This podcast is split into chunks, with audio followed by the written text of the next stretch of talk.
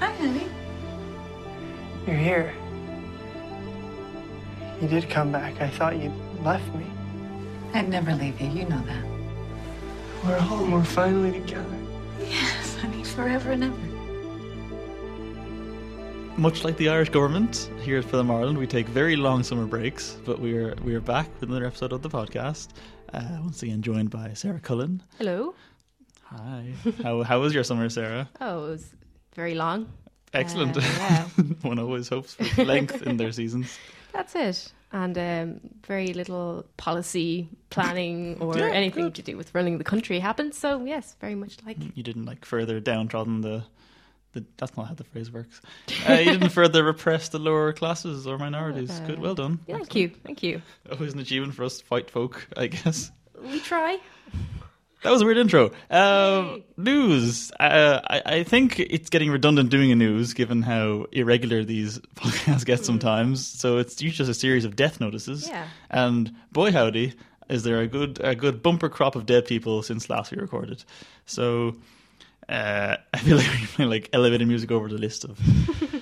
so Alex Arquette, uh, Kenny Baker, Jon Polito. I suppose the big one was probably Gene Wilder. Um, am I missing anyone? I think that's all of them. No. So yeah, Gene Wilder's probably the big one. Uh, I always feel weird when someone dies and they're quite old. Like you feel sad, but also like, nah, well done them. Yeah, I remember, especially when Christopher Lee died. I Hmm. think everyone was sort of like, well done. You lived the life. It's more surprising that he is dead rather than how long he lives. Like, oh, he actually can be killed. That's impressive. Yeah. Gene Wilder, he did Willy Wonka. He did. I think for me, probably Blazing Saddles is probably the, the most memorable childhood memory I have of him.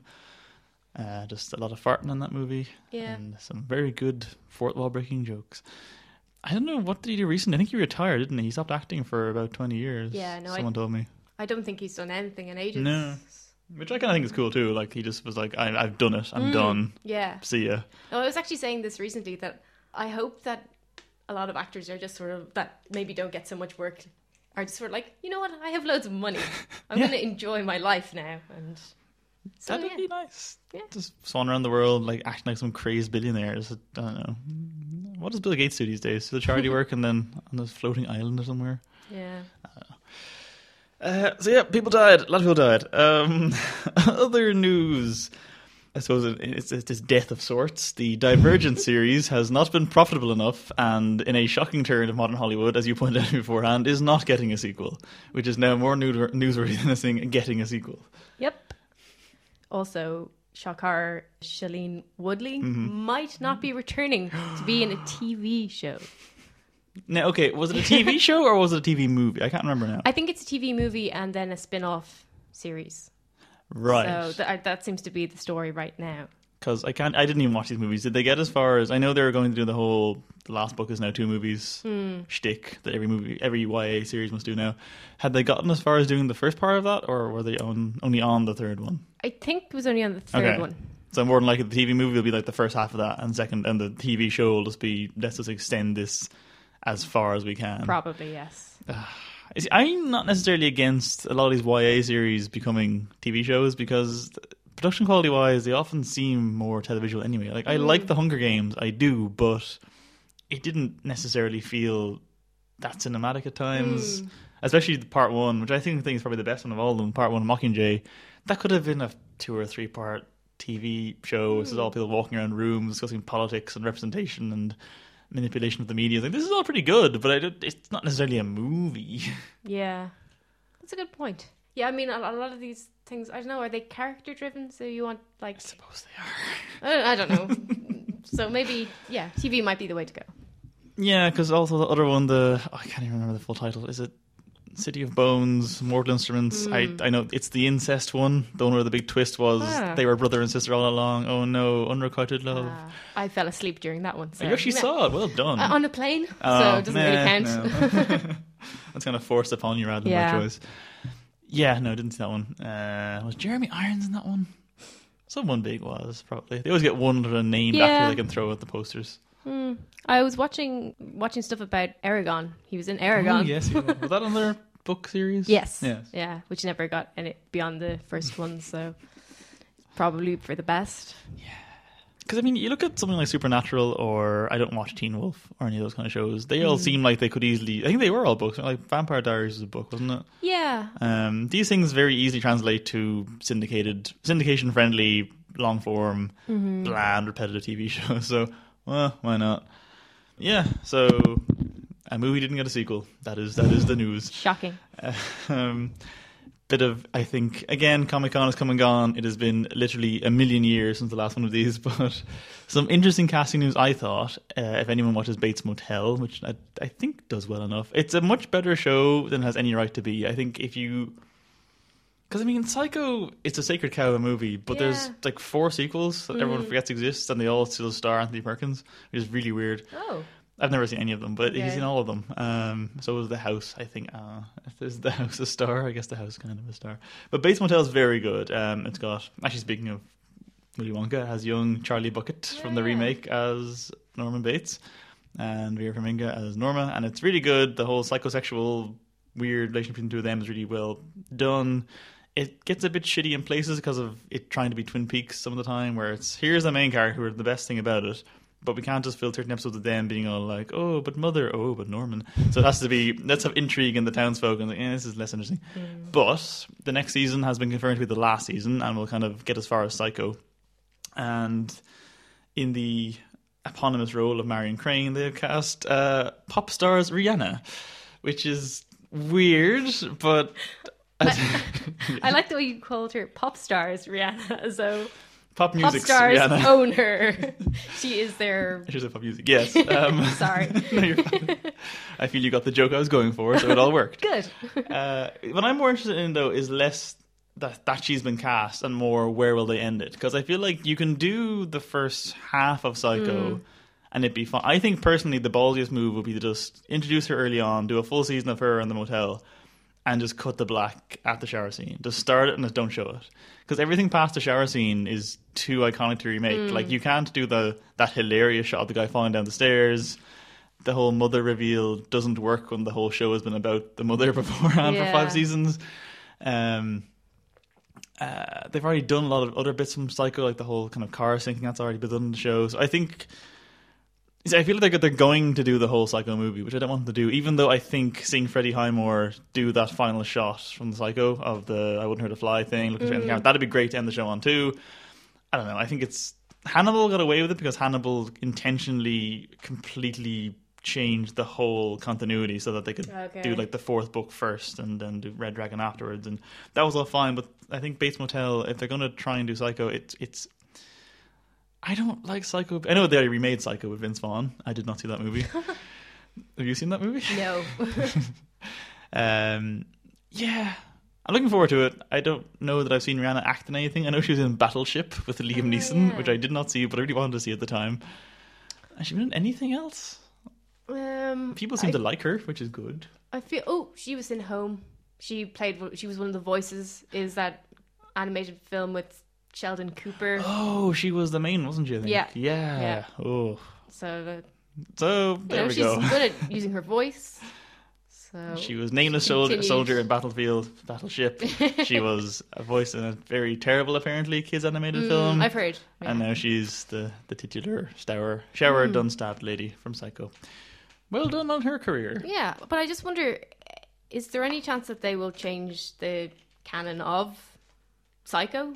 If if There's every chance of it because the other thing is this has been set in the modern era from the get go, Hmm. opposed to the 60s, um, which is I think more interesting because they still managed to make the whole sexual um, conservatism a major Ah, element in okay. it, which is weird to see done in the modern era because it's like it's every every other character in the show is just a teenager having sex, whereas he's still hung up on like what does mother think and what will she think of me and I'm a dirty boy and all stuff. So it's it's still really well done. Because did you see the Carrie remake? yes, yeah, terrible. Mainly, I think Yeah. because Julianne Moore's character doesn't make sense in the modern Okay. era. It's too anachronistic to have this weird religious '70s zealot in like a modern high school setting. It just didn't work for me. Whereas I think they did it much better in Bates Motel. Uh, I think they could change it though. I'm not sure what they could change it to. Like, do you mean like she'd get away or something? maybe, yeah. Um, I suppose maybe that her contract says cannot be killed on screen. Who knows? might be. Although they could circumvent that by cutting to black. I think that'd be the smartest move. Um, As you said. that, or she gets stabbed a lot in the shower and then doesn't die. Yeah. or something. I don't know. Zombie Rihanna. She she sort of becomes some sort of like Jason type character herself. Oh, that'd be a fun. yeah, fine. Do what you want. It's a good show. I, genuinely, it's a good show. Everyone should watch it. But uh, I don't care what they do with Psycho because they're gonna they're gonna make a balls anyway. Unless unless they cut the black in the shower scene, it'll be balls. So do what you want. So, on the in the realm of horror, uh, anyone who listened to our Halloween episode from last year may recall Mr. Anthony White, who came on here to talk about his film Devil's Woods, which has since almost a year ago now gotten distribution and is being released on DVD in the UK and Ireland and VOD soon, if not already, and maybe the next week or two.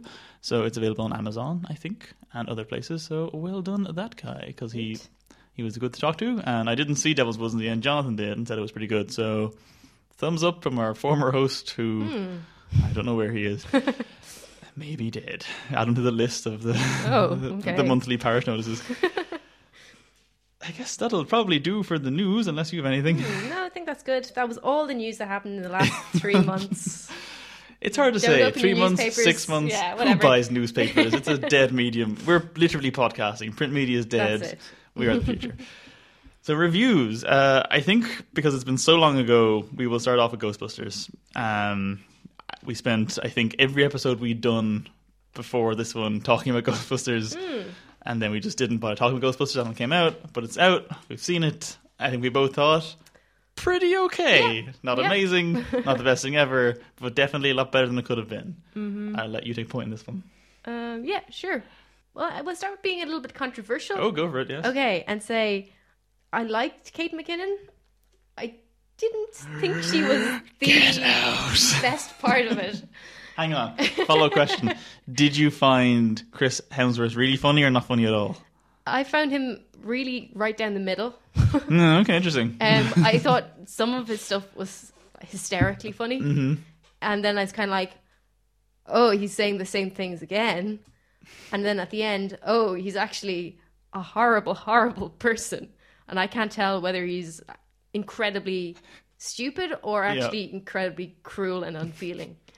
Do you mean when he's spoiler the monster, or do you just mean like generally him? When he comes after being the monster, Yeah. Uh, well, I mean, this is sort of what cemented it for me. Instead of trying to rescue rescue anyone, he goes and gets a sandwich. That's true. He does. so. So it's sort of he's he's either like brain dead or he's actually quite horrible. going by the whole which. covering his eyes to shield his ears Okay. maybe he is just brain damaged. Yeah, um, yeah. That was that's my issue with the Chris Hemsworth thing. Was I think any visual gag was great. Mm. Anything with dialogue, he couldn't quite sell. I didn't think like I think the, the gag with the um the saxophone was really funny too. Oh yeah, yeah. or the like the phone and the tank, like anything visual that he could just Hmm. kind of play off, I thought was really funny. But anytime he had to talk, those jokes didn't really work for me. okay. I, however, did absolutely love Kate McKinnon. I think she was the greatest thing in it. Well, I, I love Kristen Wiig and I love Michelle. Michelle. Michelle. Who's Michelle? Um, uh, I'm not sure who you mean. name one of the other, not Leslie Jones, not Kate McKinnon, not Okay. Christina Wiig. The Melissa? most Mrs. McCarthy. Good God, Michelle. Um, I thought they were all great. Actually, even Leslie Jones. That is her surname, isn't it? Yes. Yes, I was like, please don't me I got that wrong. Uh, Leslie Jones, I thought. Because before it came out, I think there was a lot of people going, why is like the one person of color this like street tough mm. uh, works in some way and they're all scientists? And that was never really fully addressed, I don't think, to an adequate degree. But she was less of a stereotype than the trailers made mm. out. Still problematic bits in there, but by and large, I think she actually was probably the most well-rounded character. She felt the most like an actual human being, not a weird cartoon caricature, which the rest of them all did. Which I didn't hate, mm. but eh, yeah. I thought that it, it would obviously have brought quite a, a ni- nice Hmm. dimension to it if she had been a scientist. But I also thought it kind of gave quite a positive message about like you don't have to be rich and rel- well Yeah. educated, or or you don't have to be um, educated within the system to be an intelligent person. Like she's really Hmm. well self educated. Street smarts, as they call it. street smart, but as in like she's also No, I know what you're you know know. like she's interested in architecture and history, Hmm. and she's also like a really hard worker. Like she seems to like hold the subway, Kind of, yeah. keep keep it going all by herself, and you know, so she's obviously very intelligent in a lot of ways. Yeah, like if there was a sequel, which there probably won't be, maybe she could go to college, but. uh, you know, I, I don't think it took away from her character that she wasn't a scientist. Really. No, it didn't take away from it at all. Um, and it did, in context, feel less problematic when you see it on paper. As Mm. just here's these three white women all playing scientists, and the one non-white actress playing like this white collar Mm. subway worker. Uh, um, but yeah, no, she was really good. They were all really good. Um, people have been ragging on the villain a bit. I didn't love or hate him. I thought he he reminded me so much that actor. When every every time I see him, like it looks like so much like Mark Millar that I feel you know the comic book writer. They're like kick ass and stuff. Oh, okay. If you ever see him in real life, he looks a bit like that actor, and I always Ah. just think, but he's, his writing's always very hateful, so I feel like it just seemed, Yeah. anyway. Um, and that whole character seemed almost, if not preemptively, definitely in the reshoots, made more an avatar for the backlash against the movie itself. Like, Yeah. makes the whole thing this weird meta mess. Um, he wasn't great, but he was fine. I, I think I quite liked him. like, Hmm, okay. I, I mean, I, I did think it was quite clever that it that it was sort of a commentary on, yeah, the backlash. Yeah. But like, I thought it was quite a poignant m- moment when they're kind of like, everyone goes through crap. Stuff. Everyone has a lot to deal with. It sort of it does underline the fact that everyone feels that they're discriminated against. Everyone uh, uh, doesn't have a perfect life, and like maybe you have to take a step back and wonder if it's yourself that's the problem. You know? Yeah, not become a weird genocidal Yeah. uh, cultist maniac. Yeah. So I don't know. I quite liked it. Okay, good. Uh, I think yeah, the jokes on the whole were. I keep comparing it to Spy because I think it's probably my favorite Paul Feig movie. I just loved Spy. Uh, it was no Spy, but Mm. Yeah. I definitely laughed. I think the cameos were a mistake. yeah. None of them. Okay, most of them are pretty bad. Mm-hmm. I think I will give a pass on Bill Murray. That was acceptable, but sort of pointless, and he did nothing. And then he's he's maybe killed. It's not even clear what Mm. Happened to his character. Sigourney Weaver, I thought was sort of amusing, a little bit. Uh, some of the others were dreadful. The Yeah. Yeah. Oh, I forgot his surname. Dan Aykroyd? Aykroyd, thank you. His was terrible. That was absolutely dreadful. That was Oh, so crowbarred yeah. in, and it just killed the pacing of that scene, which is the big like finale battle bit. It- this is terrible. Yeah. I couldn't understand about that. Why they didn't like they took loads of cabs Yeah. throughout the movie. So it's sort of Could've like why wasn't he one of the cab drivers that they actually drove with rather than the one who doesn't do anything and who uh, not only did he like stop the sort of flow of the scene Mm. but he contradicts the universe he knows about class 3 ghosts or something know? Yeah, and, and yeah. it's not that big a deal but at the same time it's sort of like are you making it all about you at this moment like, yes you are I think if anyone's going to do that, Dan Aykroyd would probably do that. So that's He would yeah, do it, yeah. he would do it. Um, yeah, no, I, I question: Would you watch it again? yeah Did you see it a second time actually? I didn't know No, you're going to. Um, Um, yeah, I was thinking about it. Uh, uh, like, I mean, I probably wouldn't have gone to see it in this in the movies again, but Hmm. I would watch it in on DVD in a couple of years. when I first saw it, I thought I wouldn't watch it again, but I think maybe like a year. Yeah, I Hmm. might watch it again. Um, I will say, in terms of the score and the music, I'm glad they used the correct Ghostbuster song at the start, and they only threw in that, that shitty new one briefly in the middle somewhere for the sake of having to put it in there contractually. The score was quite good, though. I thought. I think they used just the Ghostbusters theme and really kind of overdid it with the orchestra and stuff a lot. Like Kate McKinnon's big action scene at the end when it's just like the choir version of playing Yeah. is really cool. Yeah, So yeah, I think on the whole, it's definitely not as bad as everyone thought it was going to be. It like it, it did make some money. I should have put that on the news actually that it didn't make enough money that it's not getting a sequel, even though everyone thought it was getting a sequel, even during the Hmm. backlash. But um, I I, I, I will say yeah, it's a bit it, it was a bit marvelly in places. Like it felt yeah, well, it had the the Marvel plotline of people, all of them quirky, fighting a big blue light in the sky. Yeah. And then the post credits bit with the next villain mentioned. So yeah. Uh, so it would have been nice to see a sequel, but we're getting Spy 2, so that's Hey. that's something. Oh yeah, that's pretty good. And um, a lot of the characters are coming together in that movie that's coming out, out Office Christmas Party, or I don't know about this. What what is this? um, it it doesn't look like it'll be great, but yeah, it's there seems to be quite a lot of people in it. It's obviously it's going to be a Hmm. Christmas movie. It's like Jennifer Aniston, some of the is Hangover this one of those sort of New Year's Eve? Yes. Valentine- oh no! Yeah, yeah. Oh no! Well, no, sorry. Actually, yes, but I think no. I think it's going to be more of a comedy than a rom com. Okay, If who's making it? Do you know? I don't know. Okay. um, uh, but uh, yeah, it, it's got Kate McKinnon. I think it's Leslie Jones, possibly Kristen Wiig. I think it's three out of four of the minute. You've Along with a me. lot of other people. You've sold me. So- okay. at least they're going to be in something else. That's nice. Whether That's it's nice. good or not, I don't know. Well, we have uh, Ocean's Eight, is it? Look Yeah, forward to, yeah. which everyone keeps going. Is that just some kind of um, pay issue, where they're refusing to pay them enough money, so they can't have eleven of them?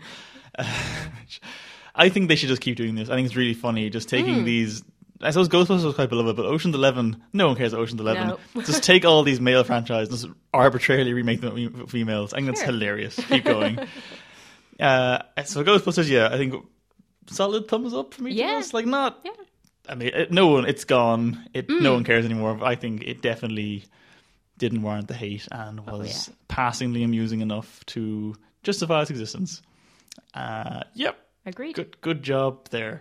Yes. Uh, in in a similar tone that I think did deserve the hate in hindsight, Suicide Squad, which is and we already kind of reviewed in that hour long rant fest that was previously uploaded in this very site. It's basically Ghostbusters in that it's a team of quirky people, some of whom are scientists, one of whom is a very quirky blonde person who all the gifts are about, fighting a supernatural threat that resides in a giant building with a big blue light in the sky. So, same movie. Uh, Ghostbusters is probably better. Suicide Squad was destroyed in the editing process because they had, at, at one point, the rumor was seven different cuts. I think in the end, they took Ayer, Ayer's original cut and the cut that they got the trailer people to do and mesh them together so that tonally it makes no sense. The character arcs are truncated. Jared Leto just basically isn't in the movie at this point. And there is the most horrendous soundtrack. Have you? Have you, you didn't see it in the end, did you? Uh, no. No, the soundtrack is so bad. It's it's trying to be Guardians, so it's all like Oh, pop okay. songs, but yeah, go yeah. I remember in seeing the trailer and they played um, Queen. Queen. Yeah, That was a great trailer. I was kind of like, are they actually doing that song? Like, are, are they going to do Queen? Because Queen is great, but it's sort to me it signals we're quirky and but in no specific way. Like we're Yeah. generally quirk, you know, and we're not actually going to put any effort into anything. really. You've got it. You've nailed it. Right, that was it. That's entirely what happened. Um, I think they did use the song. Yeah, it's weird that they used the song once near the end somewhere. I think, but the version on the officially released soundtrack isn't the Queen version. It's a cover by Sorry, it's Bohemian. Panic at the Bohemian Disco. Rhapsody. Or, Okay, yeah, yes. yeah, yeah. It's not just Um, Queen. but no, but people know what we mean. I'd hope. Yes. Uh, but yeah, so the cover there's a cover by I think Panic at the Disco is on the soundtrack for the movie, but not in the movie, and the version in the movie is the Queen. I don't know. It's Oh. weird. Again, just blame synergy and marketing. But no, for example, they open on um, oh, what's that really famous song called? House of the Rising Sun, which is fine. Good Okay. song, good opener. Uh, it's annoying though because this film is playing when all the trailers for Magnificent Seven are playing, which uses that song. So I keep hearing you, Oh. you kind of hear it twice if you go see the movie. Um, but then they start using like Seven Nation Army, and that's just cringy. And it's really cringy that they use um, Sympathy for the Devil, which is just the most obvious song choice you could use for this kind of movie. And then like Eminem's Without Me, and it's all just. And they also just keep switching between songs every thirty seconds. Uh, okay. So it's just trying to do this kind of jukeboxing the Guardians did, but without the curation of the list and without any sense of editing. Um, Margot Robbie's pretty good. Viola Davis is great. This is probably the best live action Batman stuff we've ever seen, even though he's in like maybe two minutes of it tops. That's the perfect amount of Batman, I think, and it's all great. Will Smith, I couldn't stand, but I just don't like Will Smith because he's just playing Will Smith. He's not playing Deadshot, he's playing Will Smith. Jai Courtney is surprisingly decent. Everyone else is fine or passable. Um, yeah, don't watch it. I've seen it twice and shouldn't have. Uh, it's it's crap. Uh, it's okay. It's actually better objectively than Man or Batman. yeah. Batman Superman was, but Batman Superman was so fascinatingly bad that I'd recommend Okay. everyone to see it because like Ah. what's wrong with it is just so in its genes that it's sort of fascinating. Whereas this is just a really bland action Hmm. movie. Pity because I had high hopes this the last like three years. So. Meh, uh, but a better action movie, from what I hear, Sarah, is Star Trek Beyond. yes. Yeah. It's actually I feel like you forgot what we were talking about there. like, yes. Oh, yes, that's me now. back on. I'm awake. I was really surprised because I kind of heard that it was it was a good action movie, Hmm. but sort of beyond that, it was a bit bland, a bit uninteresting. I would say nearly the other way around. What, what really fascinated me was I think it was a brilliant introduction to the franchise. I kind of wish. I keep thinking that this is the better. This is the better reboot origin movie. Yeah, Um, yeah. yeah. but but even more than that, it's like it's not actually an origin. So it's like they finally nailed it. We don't need everyone to be born at the beginning of every franchise. It's great. and it made the least money of the three of them. Well, there you go. And also, I mean, I, I didn't like uh, Into Darkness. I thought it was just kind of not very good movie. I, I recall enjoying it when I saw it, but I don't have any like Trek affiliation. So I, I, I thought it was a decent action movie. I like the jetpacks and space but Mm-hmm. Um, I haven't watched it since, so I probably hate it. And again, Admiral RoboCop always amuses me as a Ah. concept. So Yeah, uh, okay, fair enough. Yes. But I keep hearing about beyond that, especially just in terms of like set design and stuff. It's it's, it's this weird thing where they're trying to emulate like the '60s style cheesy sets, but with Mm. like modern millions of dollars like budgets. So it's sort of it looks fake, but not fake, or kind Yeah. of it's how you'd remember it looking in a kind of hazed, rose tinted way or something. People keep describing really weird ways, and I'm fascinated by it. Yeah, actually, that's that is interesting because for me, uh, I kind of felt like at times, at times it was the background, the set design was great, but also at times it kind of felt like everything had been smoothed out. There was a lot of like debris in space, but it didn't seem like debris. It just seemed like sort of Props that were built Pro- for yeah. I think that's probably what they're talking about. then, Yeah, It yeah. looks kind of heightened and fake, but in a uh, yeah, that's kind of interesting though. And it's sort of like everything just moves a little bit too smoothly. Somehow Hmm. you'd have characters like clambering over broken bits of yeah. spaceships, and it was just sort of like kind of going on like an elevator or something, you know. But uh, no, like most of the time it was fine. It it was just kind of the odd time that uh, it was a little bit jarring. And another thing that was jarring was the music, which was um, I kind of the licensed music or the actual soundtrack? no, the, the actual soundtrack. Score, sorry, Sorry, yeah. the actual Yeah. score. It was, uh, I think it's Michael Ga- Giacchino or. I've never known how to pronounce it. I Yeah, went for that guy. Giacchino, but Giacchino, it- that's who- good, yeah. God knows. Um, Um, it kind of seemed like he was going for like Star Trek meets Harry Potter a lot of the time, Ugh. which is, is very strange. because his scores were great for the last two. yeah, That's, yeah. I was kind of a little bit surprised. At other times, it also hits the mark, so it's yeah, it comes and goes. Those those were kind of like my nitpicks, but the acting is great. Karl Urban as um, Hank, uh, yeah, is brilliant. He steals the show. Really? Yeah. Uh, not that he hasn't been good all, all along, but it's like it's He finally was his fine. movie. Yeah. No, he's always Uh, great, but it's, it's like they finally figured out how to bring his character Hmm. out, and he just does a really good job. Cool. Chris Pine, really good. No, That's that's surprising. it is surprising. I think it's it's the writing again. They sort of like allowed his character to mature enough that now he feels like Kirk. okay. The dynamic between um, Bones and Spock is also really good. I've heard that. Yeah. Yeah, I mean the three main characters just do it all really well. Uh, how is what's her face from Kingsman? I heard she is she good. Oh, is she? Which character did she play? Okay, I think I heard this anyway. That you're the one that played like Knife Legs in Kingsman. She's the the alien Oh, chick. okay. Yeah, yeah, she's good. It's they do kind of hamper her a bit because she's, Because she's a woman. Sorry, a what were you going to say? Thank you. Um, um, and as well, she has this kind of Yoda type dialogue Oh, that sounds awful. Um, yeah, it's so saying words back or saying sentences slightly backwards, and Ugh. like she she does a good job, but at the same time, it is a little bit weird. okay. uh, Simon Pegg writes himself in as Yeah. too big a hero. But that came Yeah, across in the trailer. Like the first trailer for that movie, I was like, okay, this is the one Simon Pegg's going to write. It'll be good. And most of the trailers is Simon Pegg on screen. Like, oh, he's he's actually going to do that, is he? He just drive himself into every scene and give himself all the witty dialogue and the, Yeah. the big action scenes. Okay, I mean, I can't fault him for doing that. Like he's this little British nerd that is now in Hollywood writing a thing he loves. So I wouldn't Mm. do that, I suppose. But yeah, okay. Yeah, I remember it more in the first one. I don't know how much Hmm. in the second one. There was a lot of like hanging from ledges with There was your a good bit of that. fingers. Yes. Well, there's not that much in this one, but what is in it is done by Scotty. And it's sort of like, eh, you have no upper bodies.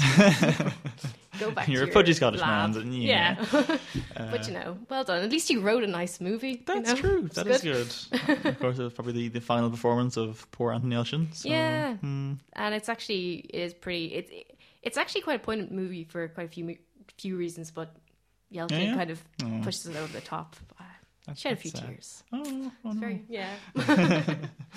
Um, okay, that's that, that's good. Uh, I think there's going to be a lot of fairly positive reviews here. I think until probably the end. Yay. Uh, so next up, we'll quickly talk some Irish movies. So I don't think you didn't see Viva in the end. Uh, I saw it at Gaze. It was quite good. Um, see, I I have a well documented bias on this podcast of not, not liking Irish films. So I think the key is to make your Irish movies, but not set them in Ireland or have them about Ireland or featuring any Irish actors. Just have it written and directed and produced by Irish people, but set it in the Cuban drag scene.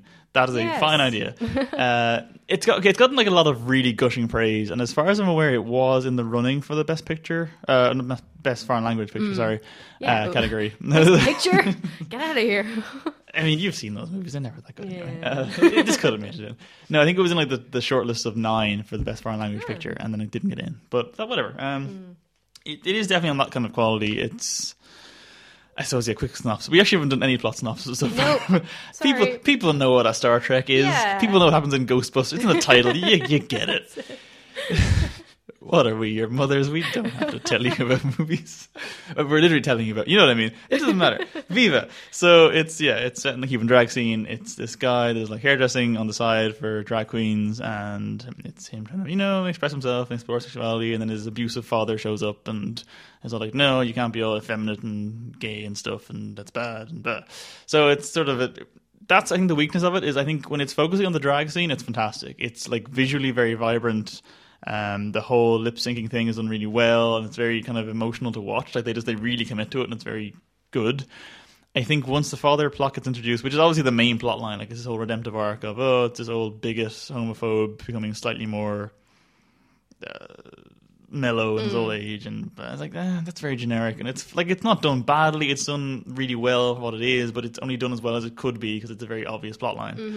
Um, acting is all good. I think the way they shoot Cuba is great because, like, I haven't, I've never been to Cuba. I always assumed it would look more. I don't know, less downtrodden than it probably looks. Yeah. Uh, there's one line in the film about this is the most beautiful slum in the world. Like, you know what? I would agree with that. it's actually very pretty looking. Um, has a great soundtrack. Um, yeah, all good performances. I do think I would have liked more of the drag stuff and less of just the daddy being mean, hmm. daddy learning his lesson, spoiler, daddy getting cancer and dying. and then on his deathbed, shocker, being all like, oh, I'm proud of you, son. Like, oh, thanks, dad. End of the movie. Like, yeah, I saw that coming from like hmm. act one. Okay.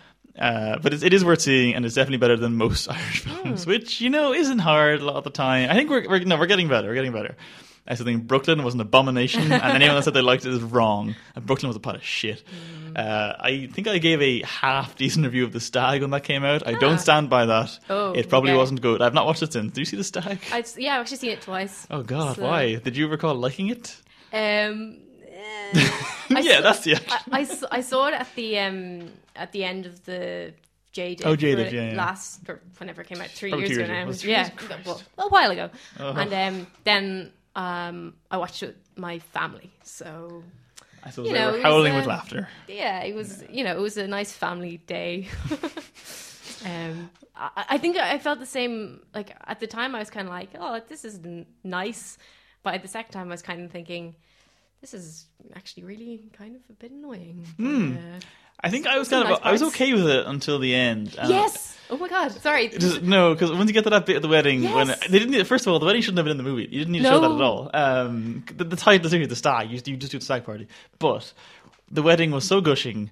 And then the callback to the whole U2 thing, and then his Oh, whole no. speech No, about how no, great we no. are because we're Irish, Yeah. and I was like, "Please, literally kill me now.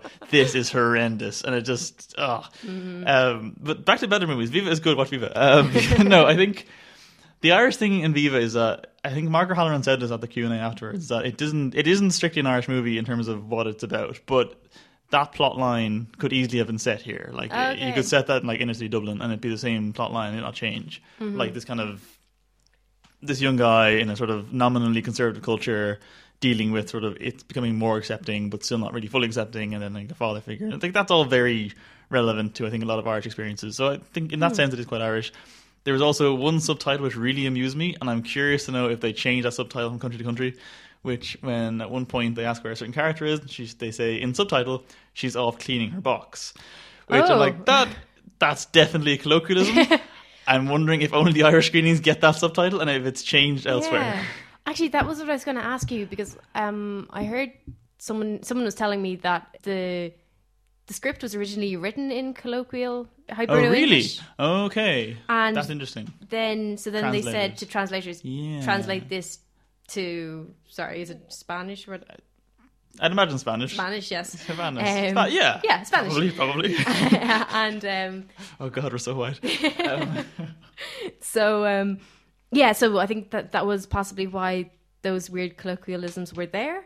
But Hmm. th- I mean, I wonder what does that mean for translating it to other. Yeah, that's what I'm wondering. Like, I'm wondering Areas. if, if, like, yeah, if the original script that they all the actors wrote out was in their own language and had their own colloquialisms, and then we are just getting a translated version of that back again. Hmm. That's not a bad way of doing a movie, I suppose, because I think I've heard complaints before about subtitled movies that when they do them, they kind of blandify blandify them. I did English once. Um, they just they, they sort of reduce it to kind of simple English or Yeah. to just more generalized phrases, whereas a lot of like the nuance can be lost of certain turns of phrase. All that. so maybe they were trying to avoid that here, which is cool. Because again, I was just very surprised to see the phrase "cleaning her box" Yeah. come on screen in a Spanish language movie. So if that's what they're doing, I think they should have for all movies and subtitles. Keep the colloquialisms changed for the languages. Uh, yep, good, good, good. Hmm. Uh, so that's a solid four star. I don't, do we don't even do we do numerical? We- We, we kind of so sometimes we, do, we do thumbs up, we do stars, Yeah. we do kind of eh noises. yeah, go see the It's all right. Uh, so keeping on the train of Irish films, they're not half bad. Uh, Date for Mad Mary came out recently. I don't know when that came out actually. I presume in the last two weeks. Hmm. Uh, actually, it's another kind of LGBT focused movie as well. Yeah. It is about a woman who gets out of jail after a nightclub fight incident. Goes, she's going to her best friend's wedding. She's a bride, maid of honor, but like this is sort of now we'll get into this in a minute. It's sort of it's set up as a class divide, but I think it's more of a maturity divide. Um, like everyone's kind of moved on. She's kind of like a teenager, and then it's just her realizing that maybe maybe she's not into girl- boys, and maybe she needs to grow up. And it's it's all quite low key and quite naturalistic and uh, a bit too broadly comedic, might one say, Sarah, in points. Uh, at points, Yeah, yes. points. Yeah, I think okay, we'll, we'll go from there. That's enough of a plot synopsis. I mean, it's not All much right. story to it. It's more about the characters and Yes. emotions, not the plot. But yes. Um, do you have any opening remarks? Um, yes, I do. Excellent, Um, which is that I'm always really happy to see an Irish film Mm-hmm. about Irish women. Yep, It it really happens very rarely. I don't doubt you on that point. He- Obviously, more Irish films are tend to be, as most films tend to be, about men. Mm. But I mean, in a lot of them, the women aren't Irish nationals, which is not necessarily a bad thing at all. That's true, actually. But yeah. it's just uh, Irish women, for some reason, don't seem to get a lot of say in Irish movies. Hmm. So uh, yeah, I was re- I'm always really happy to see any Irish movies about Irish women. Yay! And biased. Sorry, I know. What did I say? Um, And uh, I, yeah, I, I, I did enjoy a lot of this movie. As you said, yeah, a little bit broadly comedic.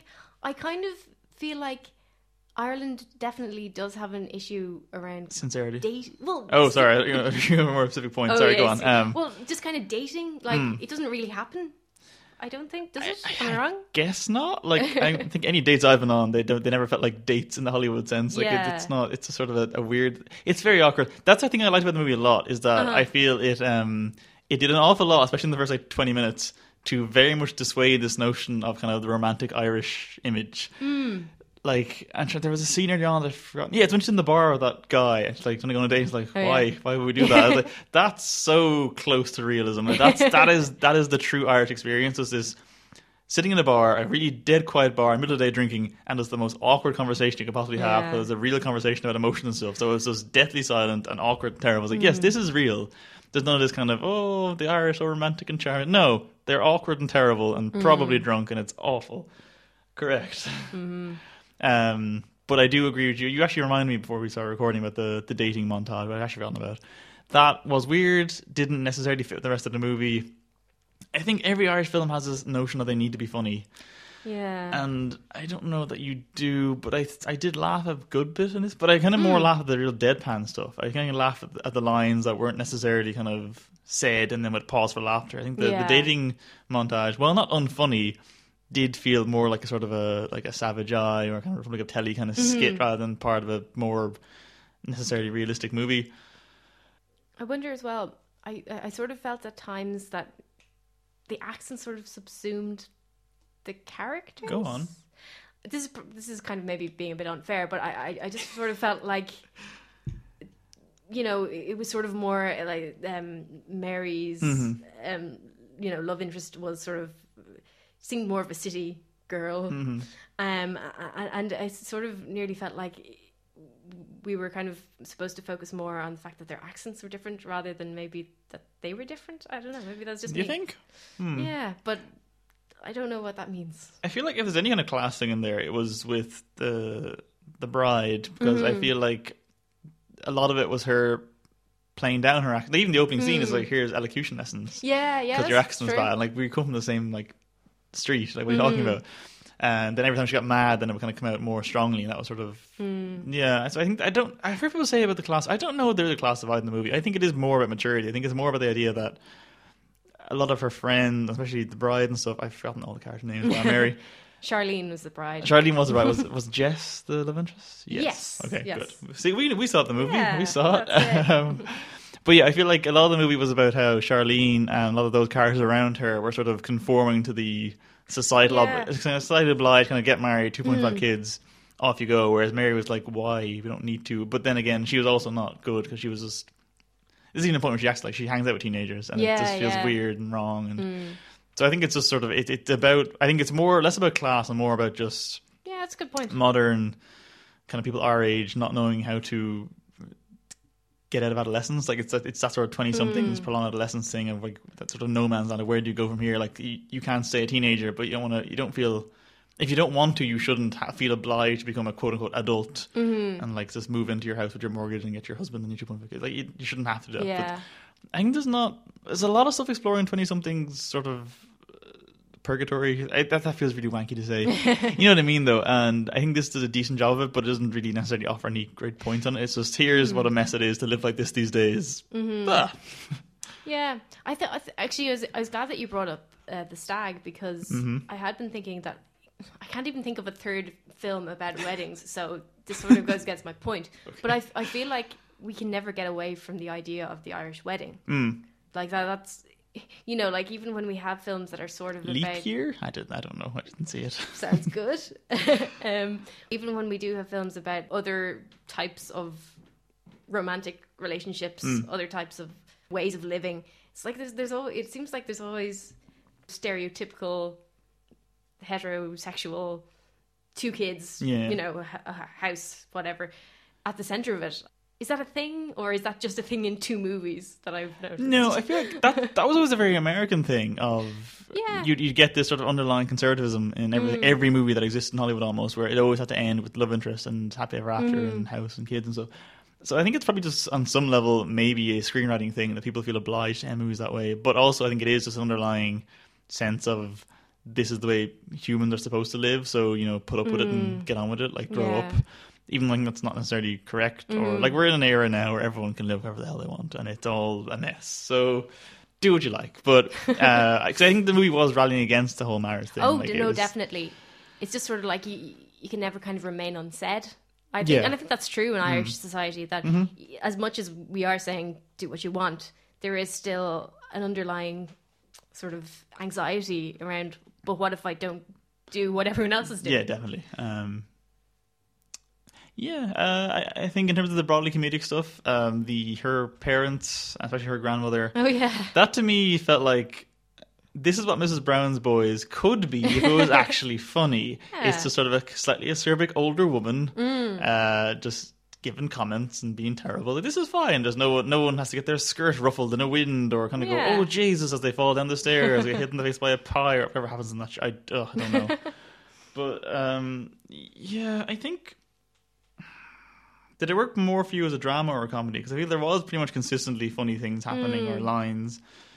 I'd say probably on the balance, probably drama. Probably drama. Yeah, I, I go with that. Um, did you think there was a lack of sort of stakes or resolution? Because it, it, someone said to me after I saw it, actually it was John I saw it, and he was at the end. He said that he thought it was a bit weird that it. Um, again, okay, spoilers, I suppose. uh, That the way it ends is just they have a big falling out, her and Jess, and mm-hmm. then she goes to the wedding and because again it has to end with the wedding. they have to show the Yeah. wedding, but no one played U2 and made a speech about it. Mm.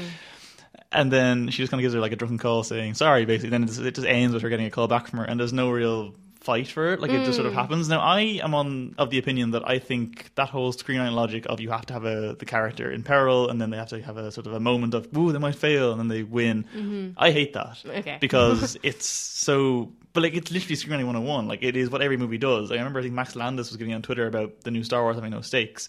I like that. I like that we mm. have all these like competent characters just doing stuff and then it resolves because. At no point in a Bond movie do I think Bond is going to die. At no point in a Star Wars movie do I think they're not going to win. Yeah, yeah. So what is the point in faking this out? Because it's not going to work. Yeah. So again, I think that I didn't mind the fact in this movie she just was like she just sort of won, so to speak, without any real trial or effort. Yeah, I think that's a fair point. What, but actually, what kind of struck me was that the the um the bride Charlene, she's a horrible person. She's just not like I really don't, wouldn't particularly want her as my friend.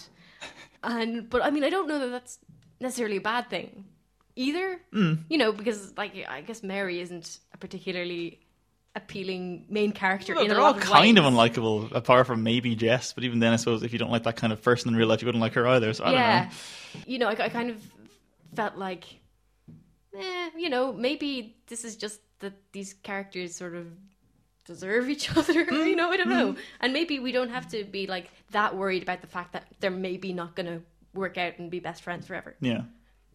So yeah, like, but I mean, I, don't- I'm I'm also not saying this is a criticism of the movie. It's just that I don't think the characters were necessarily supposed to be that appealing to you. No, I, I totally agree with that, and I also think that it's more true to life to have it Yeah. be more low key and sort of not really resolved. Like it's resolved, Mm. but it's resolved kind of way. Like she, yeah, she does hug Charlie at the end of the wedding, and sort of imply that oh, they'll be friends again, but they won't be. You know for a fact that's the last time Mm-hmm. Yeah. they'll see each other, or not the last time they see each other, but they won't have what Mary wants them to have again. They won't Yeah. have that kind of childhood, teenage messing around fun, and also the thing with her and Jess, like that's yeah, they're going to start going out again, fine, but that could still go wrong again. And Mm. like I don't think the film needed to have because real real life doesn't hmm. the real life doesn't have these big dramatic sort of end points and start points. So I think it's nice that this is a big kind of a big muddled mess of it's all yeah. fine. Like that's true. Yeah, and actually, in a way, real. I feel like if you were to put an end point in the hmm. movie, for me, it would be the fact that Mary never got to give her bridesmaid speech.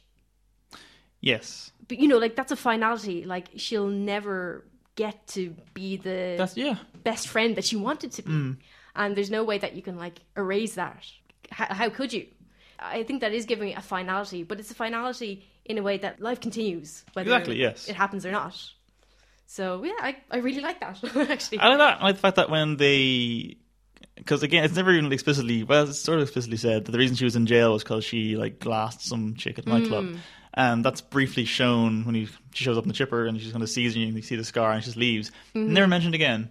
I like that. I like Mm-hmm. Yeah. that they just kind of they don't hammer home what happened in that scene. It's all just done with looks, Mm. and like it's just left hanging there that she will forever feel guilty about this. This is a thing she did that she can't. Like she doesn't get closure for it, which I think is Yeah, good. yeah. again, unlike Hollywood, in real life you can't just do a bad thing, kind of go, "I'm sorry, you're forgiven," and then just be like, the guilt is gone. So no, Yeah, yeah. the fact that it's just left there hanging over the movie, like, yes, good, I like that. Mm. Um, so I think yeah, as a sort of apart from the broadly comedic uh, montage, a fairly realistic just depiction of Mm-hmm. Yeah. Messy modern relationships. Mm-hmm. All good, and I do think it is genuinely very funny in places. Like there's some really just very awkward, very uh, stilted humor in there. From Mm-hmm. the, like the bit when she first meets Jess and she's like, "You're a good egg," and just leaves the room. Yeah. I was in the going, why, why would I even say that? Like, that was all. I like that stuff. That's all grand. Um, I enjoy. Yeah, I enjoyed it. I enjoyed it. Two thumbs up. Two thumbs up. Sure, why not? in our arbitrary, ever-changing Yay. system. Um, I I shouldn't have got rid of my list of things that we were talking about.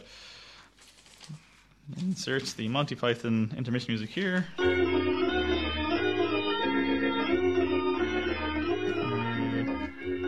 Oh, Bourne, right. Yeah, so they're still making James, Jason Bourne movies. That's that's good for them. Did you see the fourth one? With No, Jeremy oh, Renner. I saw a scene from it. Oh, a scene, a whole scene. Yes. What, what scene was that? It was Rachel Weisz Yes. was hiding in a lab when some sort of maniac it's not a bad scene. is yeah, going around shooting. Yeah, I actually, I, I it was just, um, I caught it on TV Hmm. on, you know, I, I, I would have watched more of it. It actually did look quite interesting. It's mm, it's definitely better than this one was. Uh, Oh, a spoiler, I suppose, um, for our reviews. I just thought this was really bland. I, I the Renner one, I think the first half is a bit slow, but the second half is probably my favorite of all the Bourne movies. I just think it just it just has a Oh. good flow to it. I, I quite like Renner. I like Renner more than I think I like uh, Damon. Um, Rachel Weisz is good as well. Yeah, no, I think the fourth one is unduly maligned, but this one has the reviews been good for this one? I haven't even really seen any. I read Um, your one. That's about it. I, I I think it's been sort of Meh. uh, well. I think there's been some positives, Yeah. some negatives, some just in the middle. Yeah, I think it probably evens out to being average. which the movie was. It was very average. I don't Mm. nothing about it stands out to me. I think like I can't actually distinguish the first three in my head at all. There's one like long blurry movie that I remember enjoying, but I can't. I couldn't tell you exact points of any of them. Okay. Yeah. Uh, I think bringing Julia Stiles back in this one to kill her off immediately was totally pointless. So like Julia Stiles, like, oh oh she's dead. Great. This, here's, here's this one character, there's one link from the franchise, and now she's dead. Should we should we give a, any sort of synopsis of It's the same as all these all movies. As okay. the joke goes, Yeah. Jason Bourne is is in hiding. He gets brought out of hiding to stop someone else who's going to expose the agency, and then in the course Mm. of expose the agency, he exposes the agency. Someone's trying to kill him. Mm-hmm. There's a woman involved. It's the same as all of them. That's fair enough. I Um, suppose the, what's what's important is one the, the locations. I guess are in America, which is rare. Didn't much care for the American bits. Mm. Actually, it was all right. The Vegas stuff. Uh, the Greece stuff was pretty good. That was nicely shot and kind Yeah. of fun and chaotic. London was fine. Uh, the Berlin bit was dumb. Okay, here's my main issue with this movie. It's clearly written by people in their 50s who realize that social media is a big scary thing they don't understand. Yep. And in a script that I can only assume was written in like 2011, they went, "Oh man, this is we, we got to tell the people. We must warn them of the dangers of Facebook." And it's just like, "What are you talking about? It's ridiculous." They also have zero grasp how these things work. The scene that bugged me the most while watching it was when Bourne and I'm going to assume German fellow were in his flat in Berlin, and there's a laptop on the table, a phone on the table, Yes. and a second laptop with all the information on it, and um, Lara Croft. What's her name? Alicia Uh, Vikander. yes. Uh, the new Lara Croft. Looking forward to that one. Um, Alicia Vikander's like, oh, it's the laptops have all the the, the MacGuffins in them, um, but it's on a protected network. We can't get into it. But there's a phone in the room, so somehow through the phone she hacks the laptop, deletes everything, and turns it off. Which no, if the network is protected, while the phone may get you into the room, it is still can't get any further. No, it's just stupid. Ugh, it's, and then it's- why doesn't Bourne have tech? Why does he not Yeah. have anything? Yeah. Like when he's in Vegas and he has to walk in, and by chance he's on like a tech conference, and they're giving out free samples of um um what's I'm looking for here GPS tracking microphones. he just takes a handful, goes, "These will be handy," and then like, "Oh, free spy cameras, great! Thank God this tech conference I'm at." Like it's ridiculous. Yeah. It's so stupid. know, what I can't understand is that like he's they've all forgotten so much from the original trilogy. Mm-hmm. Nikki Parsons. Yes. Well, don't remember her name. Thank I you. could not. Have, I could not have for any money told you her name. Julia. Stiles' character. Julia Stiles' character, yeah. Like she wanders around an open area Yeah. in Greece with like her blonde hair out and flowing in the wind. Mm-hmm, It's like uh, you, you dyed your hair in the last movie. You know, She did. I forgot about that. yeah. There's also, you know, hats. Hats are readily available uh, and sunglasses. Even yes. balaclavas at a big goddamn like street riot would Yeah. be not out of place. Yeah, pretty much. So i i it is sort of they've just gone backwards, Yeah. and obviously just gone backwards because how otherwise do we as screenwriters get this character killed off? Yeah, Just for the sake of again, it's just the woman refrigerator thing, just killing off a female character to further on the male's arc. And like, Yeah. even the whole bringing the father thing, like that's dumb and pointless because that see, that's the real Star Warsing of it that I really Mm. hate. That Treadstone was always just this thing the government did and it was bad. But now it's Mm-hmm. like, oh no, but Bourne, your father created Treadstone, and it's sort of the. Did you see the new Spider-Man movies? Um, I saw the first one. It's shit. It's terrible. But the whole Yeah, thing of like Peter Parker's father making Oh, this yeah, spider serum yeah. he'll eventually get infected with, and it's all to with his blood, and it's all destiny and predetermined. It's shit. It's terrible. Mm. And it's in here, and it's awful. And Vincent Cassel is there. He wasn't. He wasn't bad actually, but it's the whole. Oh, he. What was his? I can't remember. What his, grief was that did he kill? He killed Bourne's father, but he wanted to kill Bourne for some other reason. Yeah, because Bourne leaked information. Yes. He was an operative at the time, That's and it, he yes. got caught, Yeah, yeah. and he was put in some like Turkish prison or something. So, oh no, I got caught doing my job. I mm. will will murder everyone. Is his motivation? That's a very good point. That you're a Black Ops operative. That Yes. you're designed to be disposable if caught, and you were disposable when caught. So now you're angry about that fact. Hadn't even. Yeah. Yeah. I will say it was surprising Tommy Lee Jones one in the movie and two not being terrible. He I was he was quite animated. It was Yeah. very weird. Yeah. He, oh, he was so wonderfully just hateable. Yes. I actually thought the for me the positive from the movie was um, Tommy Lee Jones and Alicia Vikander. Mm-hmm. I thought they had they had great rivalry between them. I like both of them. Yeah. I also liked the sort of gender politics. Mm-hmm. Uh, you know, like I, I got the distinct feeling that he felt threatened by the fact that there was a young upcoming woman. Yeah. No, he did definitely. I'm I'm okay with the fact that big male driven Mm. blockbusters are maybe looking at the fact that you know maybe women want to be in them and Mm-hmm. have cool roles. What? I'm happy about this.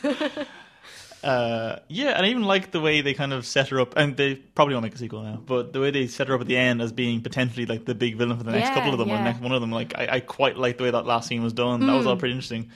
They probably won't make a sequel, and she'll be busy with a Tomb Raider contract for the next ten years. But whatever. I'm actually kind of disappointed because I, because I was looking forward to what could be set up. I would, yeah, I would watch the sequel for her character. I don't Yeah. care about Jason Bourne No, or the world he exists in. And I even this is a really small nitpick. I hate the fact that they. I don't mind that they used the Moby song at the end again because it's a good song, Uh-huh. but it wasn't the Moby version. It was some crappy like punk rock remake. It was terrible. It was shit. It, it wasn't the best. um, I'm just trying to think any, what, any other kind of hateful notes I have here.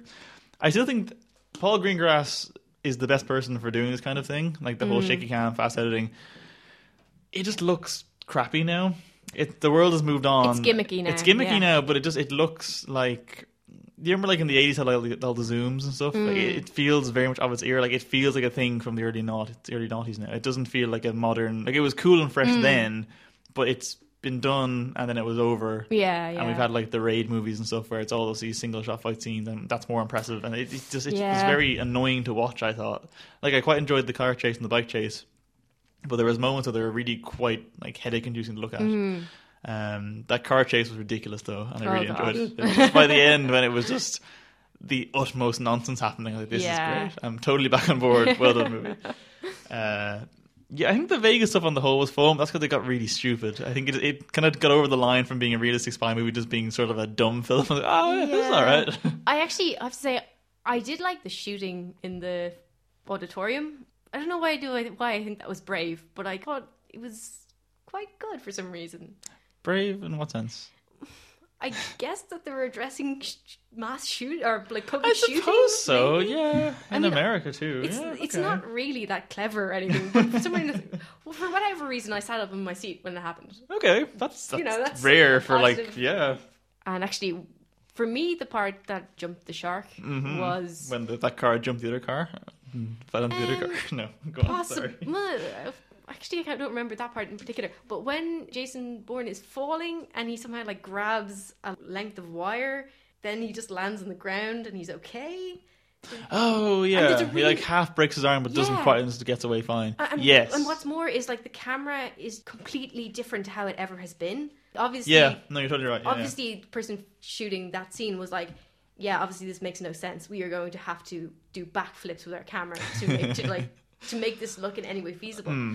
i hate that so much i hate when when cameras that they're used just to justify the action that's so lazy No, it is. You're right. yeah. Yeah. so Uh, that was the reason that was the moment for me where i said Bourne you're get out of here you're ridiculous Is, I actually kind of want a team up movie between Jeremy Renner and Matt Damon, but they, they're not going to do it because no one liked the Jeremy Renner one, and this didn't really make that money either. So, yeah because ah, ah, this, pity it's a franchise that didn't need any more. Like I remember No. when the third one finished, like that's it, it's done. Mm. And like, okay, we'll try one reboot with a different character and see if we keep going that way, like in a kind of sort of legacy way. That's what it's called, legacy. Um, but they said they wouldn't do any more of them. And they did another one, and there was no need for it. And the plot was, I just, I just think once you're kind of going for the whole, now your father was involved. Like, that's when you're just you're out of ideas and like, Yeah. how can we give some sense of investment to the audience without having any further plot lines to go with? And like, ugh. yeah Um, I did enjoy Vincent Cassel. I always like Vincent Cassel though 'cause he's always creepy and weird. Yeah. and he was very creepy and weird, and the bad guy. And he was a kind of a fuck up, which I Mm. found amusing.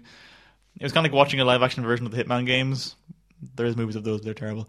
Uh, just him, just not being a very good assassin, and just shooting lots of people when he's supposed to be covert, and it was great. It was fun. just plowing through traffic. As That was wonderful. I genuinely loved that bit. I think I was I was laughing from when that bit started, and I kept laughing at the end of my car chase. Like they're just driving through Vegas casinos, Yeah, and uh, yeah. great, love it, Why not? good times. um, so yes, Jason Bourne on our arbitrary, ever-changing number system. Uh, I, I don't care. Is what Yeah. I don't care. That's I- my review. I would give it a positive, just about review. I know it's not that great. I was happy enough to watch it. Okay, that's the thing though. You saw it on cinema, and so did I. Would you be able to sit through it on home media for the first time without checking your phone or leaving the room? Uh, probably not. There you go. that I think is always a, the, the kind of the yeah, litmus yeah, test. it's fair enough. It's one thing having to see a thing in the cinema. It's another thing if you can actually, if you think you'd watch it and pay attention to it at home, then it's good. I don't think I would either. Um, I would definitely not watch it again. I might watch Legacy again at some point. I would not watch that one again. It was just, it was so bland. Like again, if it wasn't for Vikander and probably Tommy Lee Jones, there was nothing in that movie we're watching. Um, so the Purge election year. Now this is a weird one in that I keep forgetting the Purge movies exist. Ah. And since I saw the second one, I was really looking forward to there being a third one. And I saw this trailer like months ago. Oh, that looks really good, and like it's obviously very topical because the title is very unsubtly topical um, to current American events. And I forgot it was coming out until like the week it came out. I was like, oh yeah, Purge Election Year's out this week. Sweet, that should be good. It's mm, it's weird that these movies exist because they're clearly trying to have a message, but there is no subtext in the movie. It is all just text. There is nothing deeper to be read. It is just literally what is on screen is the message. Just isn't American class divide weird? Aren't white people terrible? Look at them eradicating the poor people. That's literally the plot. That is literally the text. There is no subtext there. There is no academic reading of the movie. They, they are just what they are, and it's very strange.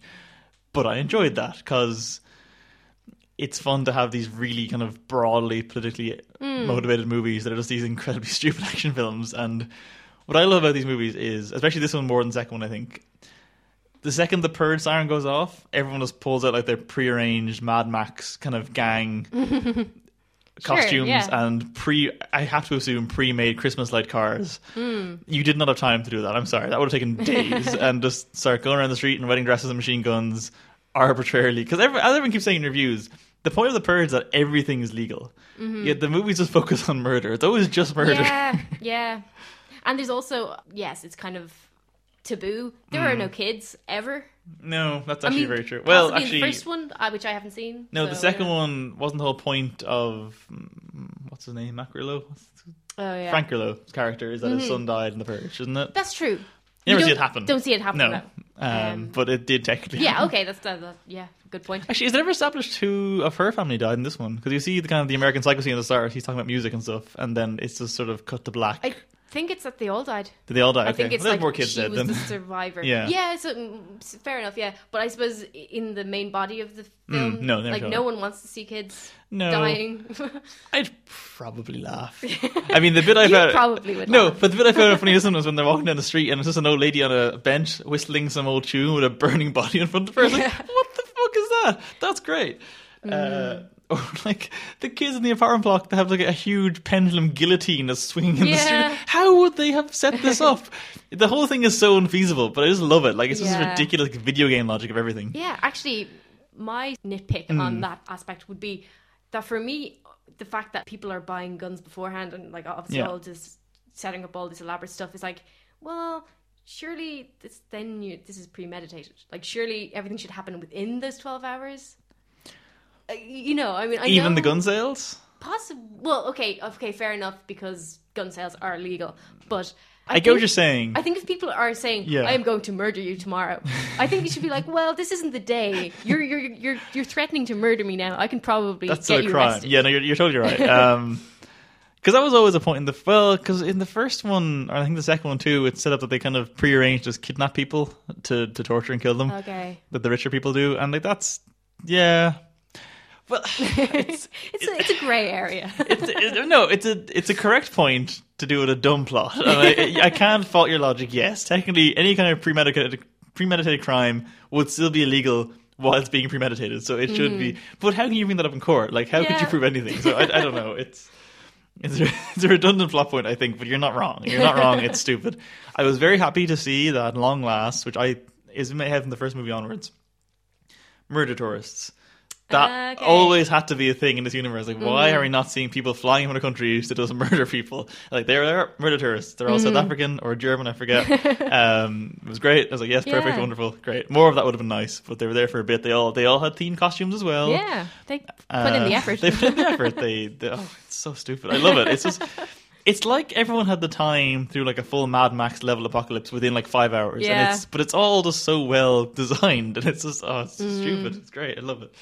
Maybe I'm going to come out sounding stupid now, Mm-hmm. but I'm going to challenge that I think there is subtext. Okay, go for it. No, please enlighten me what it is. Uh, well, I, I think it's maybe not intentional, Better. but I like I think it is there. Yeah.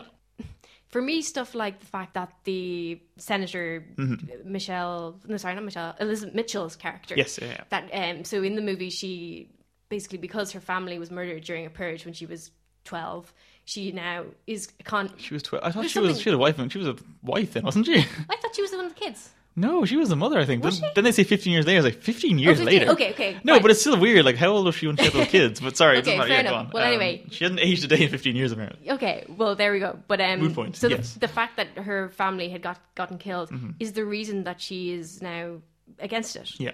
But it, it like that to me suggests like is all politics that parochial? Do we have to have things happen directly to us in order for us to be against them?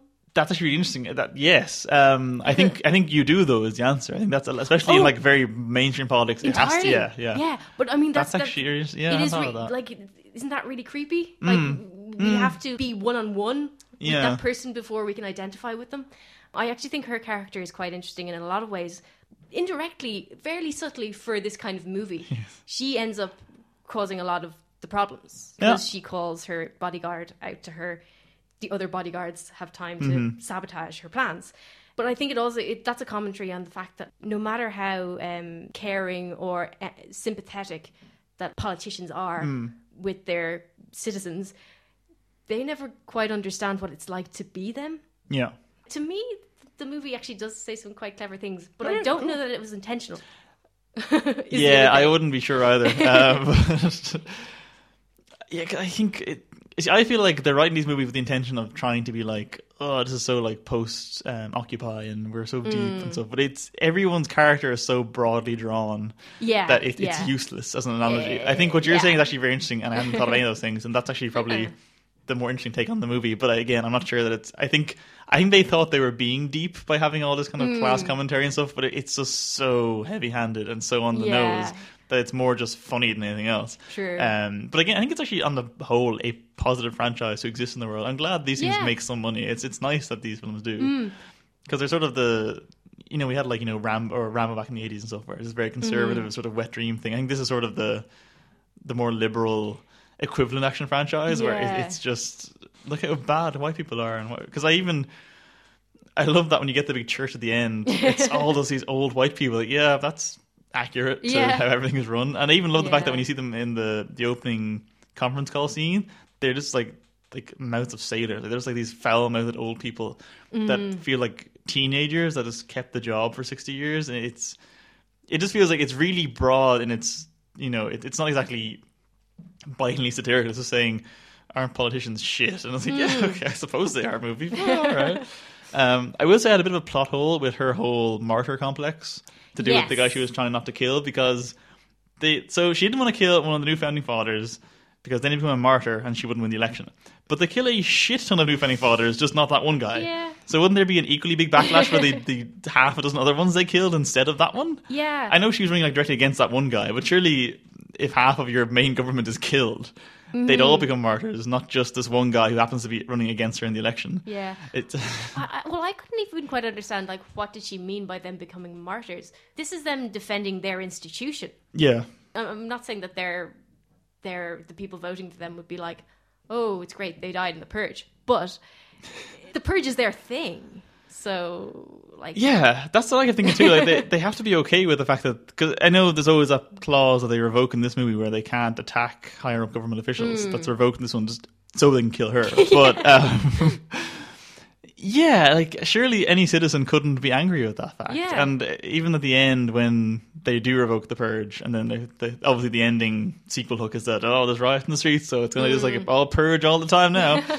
Like you, you can't do that. If you're going to be like, oh, our government said purging's okay, therefore it's okay. Well, now it's saying it's not okay. Oh, that's not okay. Like that's Yeah. again, it's sort of tying into your thing of just how fickle people are, and it, Mm. that's a different reading of just how fickle the electorate base is, and like Mm-hmm. you can't trust people with elections. You can't trust people with votes. They don't know what they want. Mm-hmm. They're all just inhuman, like cattle, basically. I feel we've actually gotten a lot more deeper conversation than I thought we would. I was going to say it's a fun action movie. I like that everyone has weird costumes and shoots people a lot. I thought the pendulum was hilarious. And, yeah. I will say it wasn't as varied as the second one. The second one had more variety to it, which I liked. Like there's a bit at the end when it's sort of the most dangerous game thing of just like all these rich old white people in a maze with like people with uh, no weapons. That was cool. Um, but I think this is probably a, a tighter movie and it's kind of a more coherent plot to it. And yeah, no, I think this is really solid. I think these movies have definitely escaped their shitty first one and are doing quite well. So that that's two purges out of three. I don't know. It's probably the best of three of them. I'll say that much. Uh, so I think our, our last film, because I know we're kind of tight for time. Ooh, um, this one I hadn't even planned seeing. I had not even heard about this film, and then suddenly it came out of nowhere, and everyone was like, reviews are pouring and going, "This is really good." I was like, "The Shark movie of Blake, Li- really?" and then you were like, "Yeah, you should probably see it. It's like it's not bad." Like, okay, if Sarah's saying it's good, like a Shark movie of Blake Lively, all right, I'll watch it. And I I loved it. I really I- loved it. I know you didn't. We'll get that in a I- second. I, don't remember telling you I thought it was good. Well, no, I said to you. No, I remember. I asked you. You're like, okay, have you seen The Shallows? I was like, no. Should I? And you're like, well, it's not great, but it almost works. And I was like, that's a really okay. strong. That itself is a strong statement to say about a shark movie with Blake Lively. So I was like, I'm in. I will watch this. Um, do we? Mm, will go first? Uh, there's no plot to describe. Blake Lively surfs. A shark happens. That is the movie. Yeah. Um, the stuff that really surprised me the most. One, she's really good. She's great. I I haven't really seen her in anything else. I know she's in Gossip Girl or something. I don't. I know she's Ryan Reynolds' wife. That's a bit all I know her from. Oh, okay. She's very good. Second, this is shot and edited and written even way better than it should be. I was thinking shark movie. Okay, so it'll be 90 minutes of jump cuts and like in your face, shaky cam in the water and like going under the water and over the water. But it's it's all quite reserved in the shooting. It's like a lot of long takes, a lot, maybe too much slow motion in places. Um, but like that opening bit of her just surfing is like gorgeous looking. There's some really good cinematography there, and like the weird color schemes, the blood of water, and it has a really just solid sense of pacing and build up. And I know, I, I sense I know what yours is going to be with the build up and how it it, it resolves. May be a bit silly. uh, I think shy of the film ending with her just dying on the rock, which would have been the more realistic way of going about it.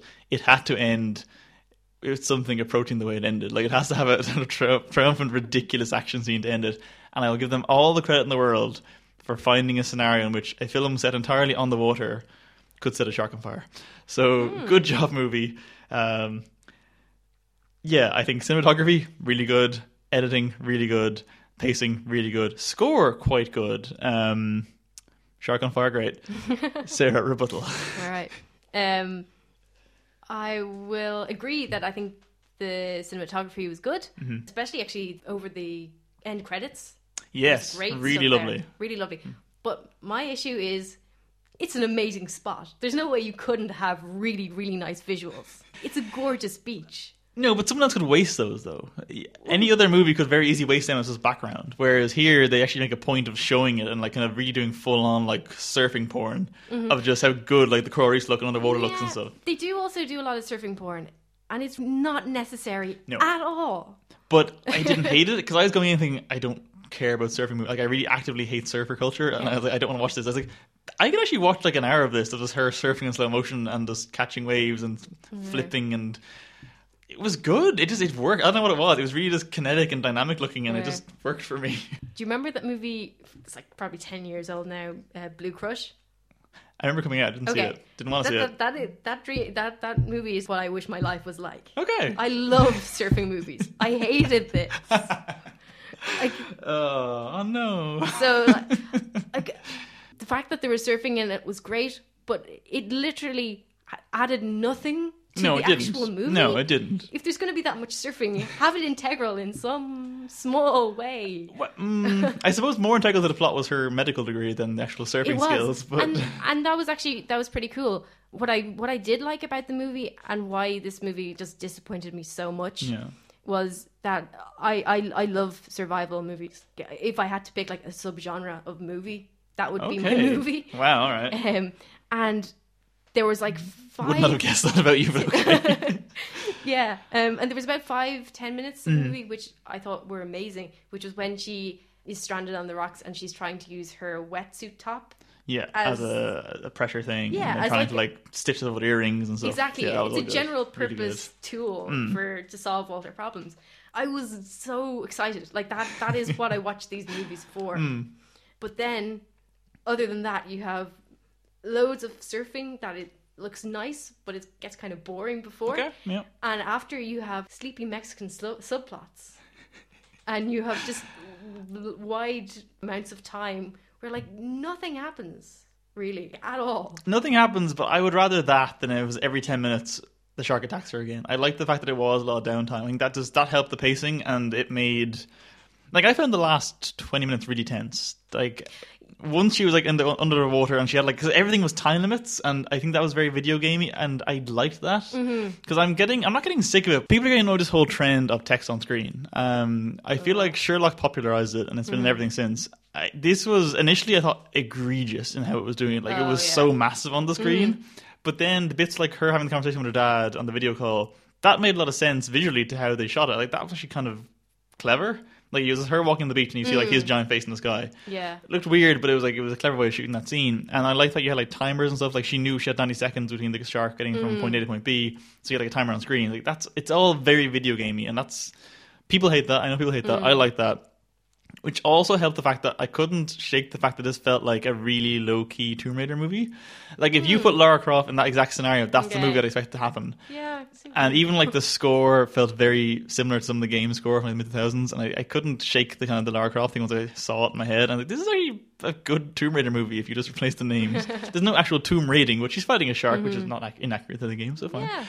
But Shoot a lot of animals. she, she does, yes. Um, I, I will think it did strain credulity, as it went along, but I mm. don't know that I minded that. I think by the end, I was just so on board with a shark being on fire. That this is amazing. How did they even construct this scenario? And then the way the shark gets killed, oh, that was so cool. That was so great. It was idiotic and nonsensical, but I was kind of like kind of edge of my seat as I was going towards it, going, oh, oh, oh, oh. like, it was just great. I, I think like the nonsensical parts of it aren't necessarily bad, Hmm. but it's the fact that it was so po-faced about it. Yeah. Like there was there was no acknowledgement that this is actually batshit insane. You know, like a little There couldn't have been. No, there couldn't have been. That would have ruined it, I think. If she was like, man, I just set a shark on fire in the water. How did I do that? That would have been really stupid. For me, actually, The seagull stuff was worse, in my opinion, than, oh, the, that was than so the dumb annoying. stuff. I, I Um, hate those annoying. I don't know what you call them, just sidekick characters. but it's They're a seagull, so though. unnecessary. I saw she needed something to talk to for like a half an hour. But... You- but like that's the thing that actually uh, annoyed me more than the use of text exposition. oh, oh, It's a- oh. it's a term I've heard. I Oh, like okay. it. You didn't come- I thought you, I thought you I right there. Like, Damn, I that I is good. Um, Um, but uh, exposition. it's like like it. that. Personally, I think that um, in a survival film, Mm-hmm. there shouldn't be extraneous storylines. Okay. I don't really care about her mum dying. It's, Yeah, sa- it's sad, but it's not necessary. You don't really need other things going on because if you're not concerned that there's a woman who's about to be eaten by a shark, if that's not enough to keep your attention, the movie is failing. Everything else is not needed. Yeah, all right. So like it's, it's, it's stuff like that just just really really bothers me. It's like like you know you were saying like that she need it's good to have her talking uh, to to her dad on the on the her, the phone and stuff. But like I mean I don't know that it is. I think you should be able to keep going without necessarily you know a monologue going on or a dialogue or whatever. I fully agree with you. I think that was all fine in my head because that was all set up. That was all before the shark attack happened. That was all just sort of why she had this beach, and then Mm-hmm. so that that's all fine. What I find more shitty and unnecessary is like the coda at the end. Didn't need to be there. No, not You could have ended it at any point after she escapes. You didn't need Yeah, to. Because yeah. I, I always hate those scenes in movies because humans don't talk that way. At no point is anyone going to go, "Your mother will be proud of you." Why would you say that in the middle of this random beach trip? Like it's they're so writ, like overwritten as scenes in any movie, but it Mm. just felt really annoying here because I'd really enjoyed the previous ninety minutes. So like, ah, don't put that crap here. Yeah. And also, she probably should have lost that leg, if we're being honest. yeah. Just the kind of the few scars, like that's not enough for what like, No. that leg should be gone. It was useless basically Mm-hmm. at the end of it. Yeah, I think it might have actually been based on a thing where the surfer did lose Yeah, a I- limb. you would. I mean, it was, it was, It had- no blood supply, or not no blood supply, but like limited blood supply for like 24 hours, 36 hours. Yeah, It would, probably would have been gangrenous by the end. I, yeah. I mean, I guess that would undermine her skills as a great physician. So No, if she got away from the shark attack I mean, totally, one yeah, leg gone, that's fine. That's okay. um, we all saw that.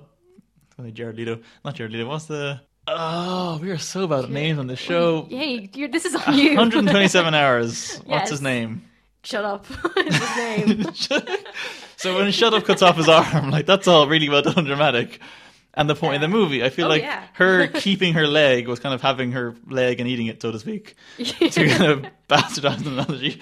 Um, no, the shark should have got the leg, I think, or at least the leg should have been gone by the end. They shouldn't have been a coda. They should have ended Yeah. with just, ugh, I don't know, it was Her just bad. dying of gangrene. or Why not? hypothermia, or hunger, Yeah. or dehydration. Realistically, Yeah. she was Oh, there for two days. Absolutely. she did. Plus, if you don't have uh, ridiculously racist Mexican characters, she's gone. Mexicans aren't there for you to serve you.